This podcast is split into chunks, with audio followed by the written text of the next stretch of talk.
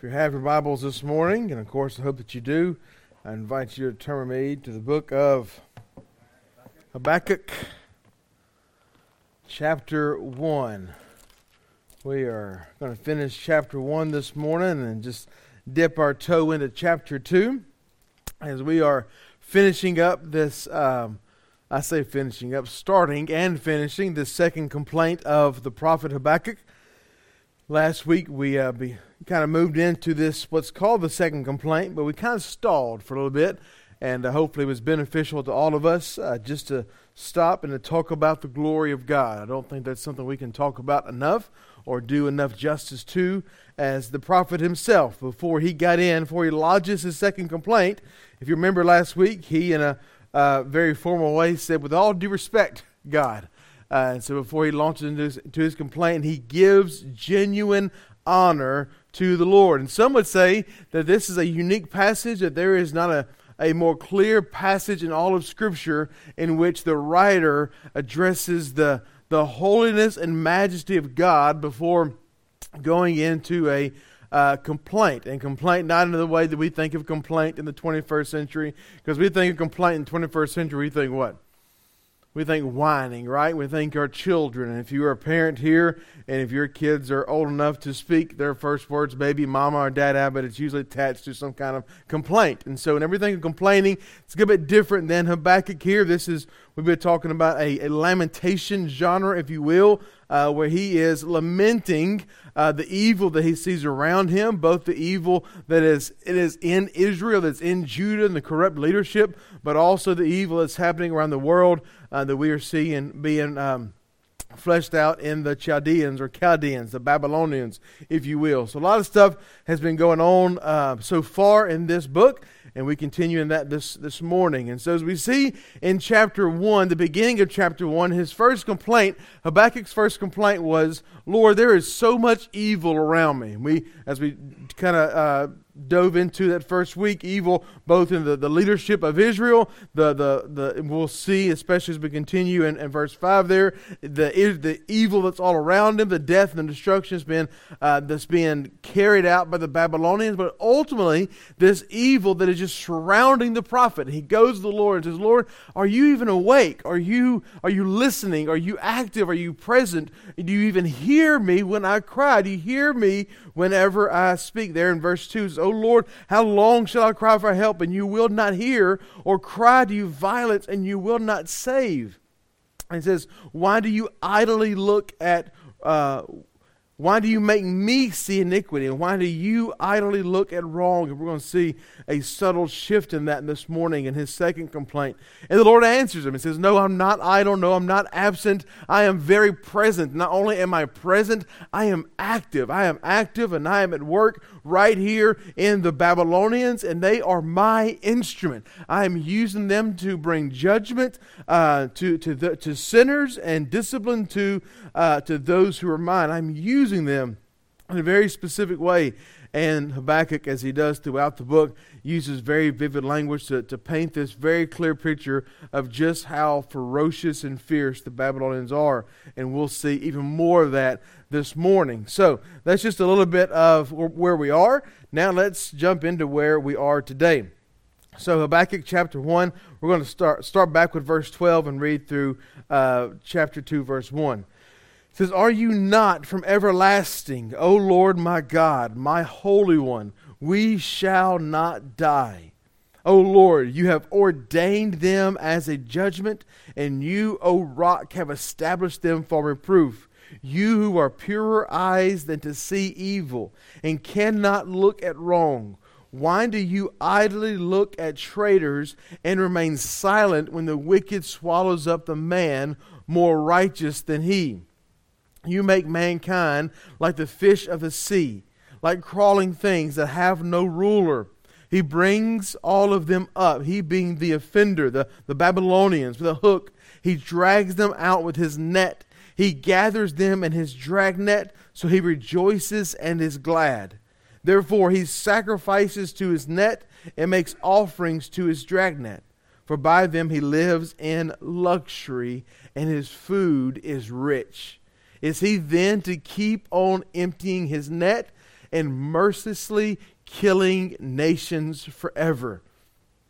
And here's Habakkuk's bold um, response to his complaint I will take my stand at my watchpost and station myself on the tower and look out to see what he, being God, will say to me and what I will answer concerning my complaint. You got to love the boldness of this prophet.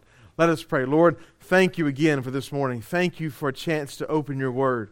And Lord, in the only way in which we can, we pray for the Spirit to enlighten us this morning. With the Spirit, open our eyes and our ears to see what we need to see and to hear what we need to hear this morning. Thank you, Lord, for your great grace. Thank you, Lord, that you are active all around us in ways that we can't even imagine. In the name of Christ, we do pray. Amen. So, as we look at Habakkuk's second complaint, um, it seems, maybe at a casual reading, that it seems very similar. It seems like almost like the same, right? He's still complaining of Israel, uh, of Israel. He's still complaining of evil. He's still looking around him and seeing the things that are happening. He goes back to to Bab- Babylonians here and kind of uh, fleshes out again just how how horrendous they are, how evil they are. It looks very similar, but there is a significant difference in his first complaint and his second complaint. In the first complaint, the prophet Habakkuk, he struggles with God's absence amidst evil all around him. He, he, he, is, he is looking to, he is, his complaint revolves around God's absence amidst evil all around him. You see, see verse 3 there. It says, when, Why do you make me see iniquity? And why do you idly look at wrong? Destruction and violence are before me, strife and contention arise. And so the emphasis on his first complaint is he is aware of all this evil around him. He's not aware of God's presence. And so it's like, Lord, where are you?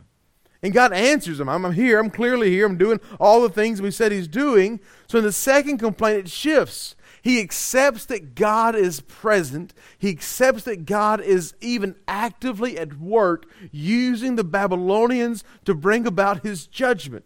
So he, he gets that, he accepts it. But now he's struggling. Okay, God, you said you're here, you said you're active, and I see you at work, but how? How can you, this holy God, how can you be so active? How can you use this unrighteous nation to judge a righteous nation. So he fully embraces and submits to that the Lord is at work and that he is using Babylon. But now he's struggling with how can he do it? How can you, as it says there in verse 13, you who are of purer eyes than to see evil, we're going to see this kind of analogy here of, of sight, and cannot look at wrong, why do you idly look at traitors, at treacherous individuals, the word means, and remain silent when the wicked swallows up the man more righteous than he. And so we see the prophet here, he, uh, he doesn't waste words, right? He, he, he sets it out. He sets it, sets it very in the beginning. Lord, you are holy. You are everlasting. You are Yahweh. Uh, we shall not die. We're ultimately your people will be, will be your people. And we acknowledged all that last week. But now that he has he said that, he has affirmed what he believes of who God is. And we see that Habakkuk is a faithful prophet. We see that he is in the remnant. He is amongst those who look to and trust the Lord. But he has this genuine question, this genuine concern. And so, as we deal with the uh, prophet's complaint this morning, one struggle is we're not going to get to the answer. And so, as we work through Habakkuk, uh, it'd be like a two week series, right? Okay, here's complaint one, here's the complaint, here's the answer, here's complaint two, here's the complaint, and here's the answer. But you know, North Hills, we don't roll like that. We're gonna we're gonna work our way through this. And so this morning we won't get to the answer. All the rest of chapter 2 is developed to God answering this second complaint of Habakkuk. But there are, if you will, there are three important observations that we're going to see from this text, and I'd like us to not lose sight of. The first one is this as we look at this text this morning, our first observation is it's okay to question God. It's okay to question God in faith and trust. It's okay to question God in faith and trust. Habakkuk is not the only writer in Scripture to question God and his involvement with sin and evil. We've said many times that this is a theodicy. This is a, a book that addresses uh, the, the question, the question we're going to talk specifically about this morning how is evil in the world? Ultimately, the question is if, if God is all powerful, uh, with the question of evil, can you be all powerful and all good? You know, someone say you can't be all powerful and all good. You're either or. But he is all powerful and he is good. I love the, the, the psalm I read this morning. And may, this, if I could talk, some of you probably didn't maybe dial in on what I dialed in on, even in what I'd highlighted earlier. But Psalm chapter 50, talking about the, the power of God and the sovereignty of God, and really his, his power. His power. I love what it says in Psalm 50, uh, verse 12. If I were hungry, I would not even tell you. I mean, just think about that, like in reality in our life, right? If you're hungry, you're around someone, if someone who has the ability to feed you, maybe you're, you're a kid and you're hungry, like our kids don't waste any time, right? They wake up hungry, they live hungry, they go to sleep hungry. They're always in a state of hunger. And they're always in a state of telling us they're hungry because they can't do it for themselves. You know, at best, right? Can I get a snack? And can I get whatever? We've heard this over and over. Even in our own life, if we're hungry, we, we like to tell folks that we're hungry. How can we solve this problem? But God says, if I were hungry, I would even tell you, for the world and its fullness are all mine. God is all powerful. He needs nothing. He sits in the heavens and does as he pleases. So, yes, he is all powerful. As we saw last week in verse uh, 12. He is all good. He is holy. He is magnificent. He is majestic. So these, both of these truths are in, indeed true. They are facts. And so Job and Jeremiah deal with this among others, Malachi and Asaph and the Psalms. But specifically, Job chapter 21, verse 7 and 8 says this Why do the wicked live? Why do they reach old age and grow mighty in power? So, why do evil men live long? Job says. Their offspring are established in their presence and their, descendant, their descendants before their eyes. And so Job is asking God the same question why, why do evil men prosper? Jeremiah, the prophet, says this in chapter 12, verse 1 and 2 Righteous are you, O Lord, when I complain to you. Yet I would plead my case before you. Why does the way of the wicked prosper? Why do all who are treacherous thrive? You plant them and, you, and they take root. They grow and produce fruit. You are near in their mouth and far from their heart. So we see this question, and there's other places in Scripture, but Habakkuk and Jeremiah and Job and several others ask this question. They come to the Lord and they ask a genuine question. God, how is it that evil thrives? How is it that evil is even allowed, right? And so this is a genuine question uh, that Habakkuk offers up to the Lord this morning in the form of a complaint. As one writer puts it of Habakkuk, it says it very well. Habakkuk is not a drowning man about to go under for the last time. That's important, right? He's not coming to the Lord like he is he is drowning and he's at the end and he is he is just eaten up and he is in, in deep sorrow and thinks it's over. As we saw last week in verse 12, he says, We will not die. He recognizes that. So Habakkuk is not a drowning man about to go under for the last time. Paradoxically, his very strong inner security. So the, the, the foundation that he has, the rock that he mentions in verse 12 as a person beloved by and belonging to God. So he's engaging God with this question, but he knows who he is. He is but he's loved by God. He belongs to the Lord. Releases him to batter the gates of heaven and berate the living God. And so it is with confidence that he comes before the Lord. It is he knows he is his rock. He knows who he is in the Lord. He knows who God is, as we see in verse 12. And so it is okay to question God in faith if you are trusting the Lord. It is from a place of trust and truth that believers question God. It is from a place of trust and truth that believers question God. I imagine most of us, if not all of us in here at some point in our life, and maybe even now in the midst of your circumstances, maybe you question God in your own circumstances and the circumstances of the world around us.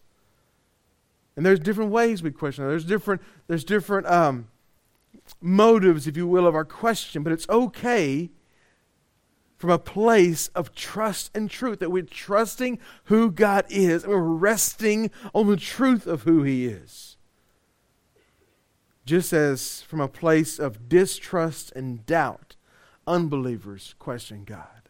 And that is not the place that we want to question the Lord whenever we distrust and doubt. And so we see this, especially in unbelievers. They question God not in the way that Habakkuk does, not in the way that we do as the church, but they question God. Go, okay, God, if you're all powerful, you can't be all good because evil exists. And God, if you're all good, you can't be all powerful because evil exists. And it's rampant and it's all around us. And we're going to see in the end of this chapter that it continues and it grows. But we, as God's people, we trust in the character of God. And we embrace the truths that we see of God and that we hold so dearly from Scripture.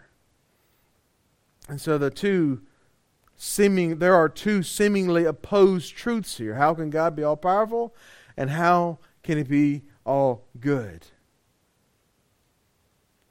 And if you engage believers in any kind of regular basis in your life, if you talk to those at work or in your family or friends or people in school, if you really have honest conversations with, with the lost in your life, this question will come up. Maybe you have asked the same question. It's the question that Habakkuk struggles with. But as believers, even if we don't understand the how, we trust in the who. We trust in God. We, we look to Him and we embrace both. We embrace the fact that God is good, that God is holy, and that He is just. And we also embrace the fact that He is powerful, that He is mighty, and that He is sovereign. It's okay to question God from a place of trust, place of truth, and a place of faith. We'll look at his answer next week. The second observation we see here in our text is that sinners and believers both suffer. Sinners and believers both suffer, but very differently. Habakkuk was struggling here with the evil from the Chaldeans coming to God's people. See there at the end of verse 13. Why do you look at traitors, these treacherous individuals? Why do you look at these sinners and remain silent when the wicked swallows up the man more righteous than he? Now, there's a couple ways that you can look at this, and there is um, probably the way that is most fair, especially to Habakkuk here, that he is probably speaking of the remnant of Israel that, God, you are using the Chaldeans as, as a judgment, as your arm to, to judge sinners, to judge those who profess that they know you, but they really don't. And so they are, they're judging those who are unbelieving in Israel. They're judging the sinful world. But yet, why are the remnant? Why are those who have faith? Why are those who are truly called by your name? Why are they being swallowed up? Why are they enduring your judgment as well? So he's struggling with this, this question with the, the Babylonians coming to judge God's people. It seems that it is a real point of concern for the remnant of Israel. Because he understands God's judgment against the faithless. He understands God's judgment against uh, the, the sinners, those who have rejected God. And we can hear another similar question, even in, again, from our lost friends and from even in our own, maybe our own hearts and our own minds. Why do bad things happen to good people? Is that not one of the top questions you hear and have asked and struggled with in your life? Why do bad things happen to good people? You don't have to say it out loud, but what's the answer? Why do bad things happen to good people? They don't. bad things don't happen to good people because there are no good people. So go with me to Romans chapter 3 briefly. You say, Well, John, you don't know my grandma. John, you don't know so and so. John, you don't know me. I am a good individual. And I think I may have said this the past week or two, and it's a conversation that, that we've had in, in my workplace in the past several months as we talk about good people. And I get looks when I say there are no good people. But uh, Romans chapter 3, we'll read about nine verses here, starting in verse 9. What then? Are we Jews any better off? No, not at all. For we have already charged that all, both Jews and Greeks, are under sin. Everyone's under sin. As it is written, none is righteous, no, not one. No one understands, no one seeks for God.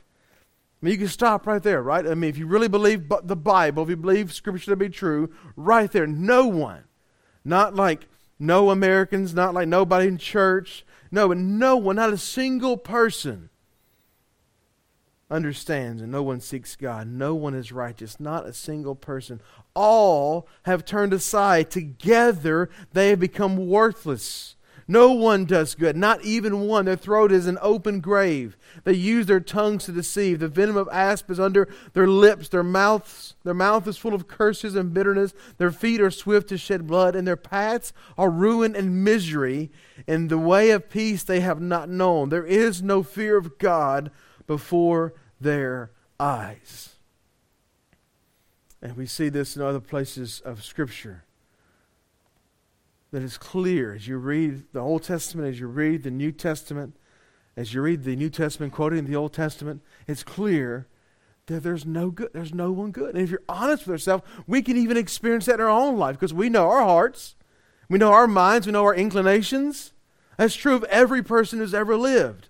There is no one good. So why do bad things happen to good people? They don't because there are no good people except Christ. And the only goodness that's in us is that which is from Christ. And this is a hard truth for many people to grasp that apart from the righteousness of Christ, there is none good, not a single person. And those who are in Christ are nothing but the recipients of God's grace. You don't become good on your own. You don't go to church enough. You don't give enough. You don't do enough good things. There is no enough. It's only the goodness that comes from Christ. So apart from Him, there is no one good. And thus, as God brings judgment upon sinners and He brings discipline upon His people, he is just in doing so. Because if we're not good, what do we deserve? Just if you're still in Romans, just flip the page there. Romans chapter 3, verse 23. All have sinned and fallen short of the glory of God. Go to Romans chapter 6. But now that you have been set free from sin and have become slaves of God, the fruit that the fruit you get leads to sanctification, and, and its end is eternal life. For the wages of sin is death, but the free gift of God is eternal life in Christ Jesus. And so, if we're not good, if apart from Christ we are sinners, what do we deserve? What we say often here in North Hills death, hell, and the grave. We do not deserve anything. We are not entitled to anything good. We're not entitled to God's grace. And so, why do bad things happen to good people? They don't, because there are no good people. We are but the recipients of God's grace. And God is completely just, completely just in bringing judgment upon sinners and discipline upon his people. So, sinners and believers alike, they both suffer. I'd say bad things do happen, right? It'd be a misnomer to say bad things don't happen to believers. If you become a believer, if you join the church, if you follow Christ, everything's good. It's not true, is it? Bad things still happen. We still experience suffering. We still experience difficulty. We still experience sickness. We still get cancer. Loved ones still die. We lose jobs. All, fill in the blank of all the things that you've experienced in your own life in the past five years. But all things work together for the good of those who love and trust the Lord according to his purposes. So they're still difficult. You can call them bad, whatever adjective you want to call them but they work together for the good. So we still experience di- very difficult moments, even as believers. Jesus promised it. He said, In this world you will have troubles. This world is not always going to be good. This world's going to be tough. But he says, Take heart, for I have overcome the world. And so that is where our hope is. He is where our hope is. It's Christ. But sinners, when they experience difficulty, unbelievers, when they experience suffering, when they experience tragedy, they do so hopelessly. So when you when you are engaged with your coworkers and family and friends who do not know and love the Lord, when they're not called according to his purposes, when they do not have the Spirit of God that dwells inside of them, they experience it hopelessly. So when you go to Habakkuk's day and time, when you see the, the Babylonians just uh, moving across the earth and destroying everything they touch like locusts, if you're not looking to the Lord, you're hopeless. If you're in today's time and you are not under a rock and you read the news every day, it's hopeless, right? If you're not in Christ. And so to beware that unbelievers experience suffering, they experience difficulty, they experience evil in the only way they can, in a hopeless way. But as believers, we experience suffering hopefully because our hope is Christ. So, three observations. The first is that it's okay to question God in faith and in trust. The second one is that sinners and believers alike both suffer, but differently. And the third one, and here's our hope, is that God remains in control. He remains in control. Verse 14, you make, God, you made mankind like the fish of the sea, like crawling things that have no ruler. And then he goes on to say with the Babylonians kind of who they are. He just describes them again very vividly and viciously the Babylonians, they bring all of them up with a hook. So these, these men that are like fish and these crawling things, they bring them up like a hook. They drag them out with their net. He gathers them in his drag net. So he rejoices and is glad. So you see this picture, right, of, of evil. I mean, evil's bad enough, but then to rejoice in that evil, we just we really feel the weight of how evil this, this nation was. That they rejoice they're not just plundering for the sake of growing their empire and have some sense of false remorse. They're glad. They, they are raiding these towns and villages and murdering men, women, and children. They're doing so with great joy. And therefore, he sacrifices to his net and makes offerings to his dragnet. And that's a, that's a way of saying that their God becomes their might. Their God becomes the way they engage war. Their God becomes their, their, their military ability. For by them, by these mechanisms of war, by these hooks that they are planting in these fish and pulling them up, by these nets that they are dragging in these fish with, for by them he lives in luxury, and his food is rich. So, I mean, again, when you connect this at the beginning of chapter 1, who has, who has stationed the Babylonians? God has. He said, I have set them up, I have caused them success so that he can use them for his purposes. And so here's Habakkuk saying to God, God, I don't get it. How can you, a holy God, how can you set this nation up to judge? And so one thing just to kind of come in and swoop and, and cast judgment, but now they're running rampant. Now they're everywhere. Now they're destroying the world. They're like locusts all over the, the earth. They're not going to stop. He, that's what he says in verse 17. Is he then to keep on emptying his net and mercilessly killing nations forever? So, God, you've created a monster here. You've created this evil nation. And I just, I'm hopeless. We know he's full of hope because he's looking to the Lord, but he's, he's a- asking this question. And God will answer him. But we know that God remains in control. We know that God is all powerful. We know that He doesn't wind the, the, the clock, if you will, of an evil nation or an, an evil entity or some kind of sinful circumstance or some kind of difficult moment in our life and just let it go and see what happens. He is in full control, full control. The end of Habakkuk's complaint here addresses just how bloodthirsty these Babylonians are. Are they going to keep doing this forever? But if God is sovereign at all, He is sovereign over all and for all time. if he's really all powerful, he's always all powerful. If he is sovereign at all, he is sovereign over all and for all time. His sovereignty and his rule and his power and his might will never end. He didn't he didn't, uh, uh, he didn't exhaust his strength on the Babylonians. He didn't exhaust his strength on some other enemy nation in the past 2,600 years. He didn't exhaust his strength on, on defeating the Nazis. He didn't exhaust his strength on anything. He is all powerful all the time. And we see all through Scripture, from the Old Testament to the New Testament, one of the main themes of the Bible is the kingdom of God. And that's what the Israelites kept looking for was the establishment of the kingdom of God. And, and most of them, they, they misunderstood it. They thought that the kingdom of God would be this physical kingdom. He'd put on the earth and he'd destroy everybody. And they would have this earthly king and, and rule and reign forever. But we see in the New Testament, we see the kingdom of God is coming. It's kind of it's in the process of being here. It's the reign and rule of God in the hearts of his people. So we see all through Scripture the kingdom of God is established forever er. And he sits on his throne. King Jesus does. And he will win. And so, no, they will not go on mercilessly killing nations forever. Jesus came to destroy sin. 1 John chapter 3 verse 8 says, Whoever makes a practice of sinning is of the devil, for the devil has been sinning from the beginning.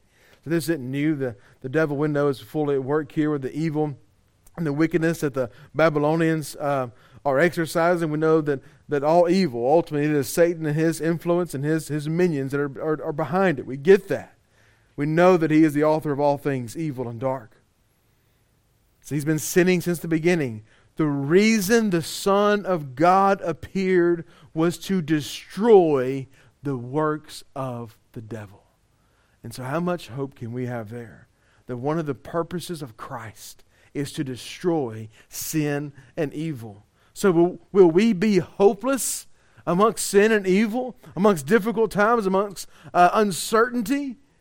Will we be hopeless if evil comes into even our own camp? And we see it from a distance, right, for the most part. We see evil in 21st century, and we see the, the persecuted church all around the world. But what happens when it becomes very close to home? What happens when, whenever we experience direct persecution? If that happens in our life, will we be hopeless? No, because we know that Christ has come to end sin. We know that He has come to end the reign of Satan. We know that He has come to destroy it. And it's not a battle, it's not a who's going to win situation. As we talk about often here at North Hills, we haven't studied Revelation. It may be book number 66. If the Lord tarries and we get to the other 65 books, okay, we're going to go through Revelation. Y'all come next Sunday. We're going to wrap this up. Jesus shows up and wins. That is the hope. That is the truth. That is the confident expectation that we have. That is the truth of Scripture. That there is no battle between good and evil. But the Lord allows Satan to roam this earth. The Lord allows the influence of evil. The Lord allows darkness and sin. The Lord allows all the things that we have experienced to know as evil. It is only Christ that restores and redeems. It is only Christ that is our hope, both in this life and in eternity. And so the third observation there is that God remains in control through Christ. Sinners and believers both suffer and it's okay to question God. And the next week, we're going to see, kind of like verse 1 there, chapter 2, we're going to take our stand in our watch posts and station ourselves at the tower. We're going to look to see what God will say, what He has already said, both in Habakkuk and in the person of Christ. And He will answer this complaint of the prophet. Let's pray. Lord, thank you for this morning. Thank you for your word. Thank you for the hope that we have in Christ, an unwavering hope. That as we come to the Lord's table this morning, that we can remember Christ, that we can join together in receiving his broken body and his poured out blood, that he is our Redeemer, our King, our great warrior. So, Lord, help us not to be overwhelmed like Habakkuk and wonder, are you working and how are you doing so?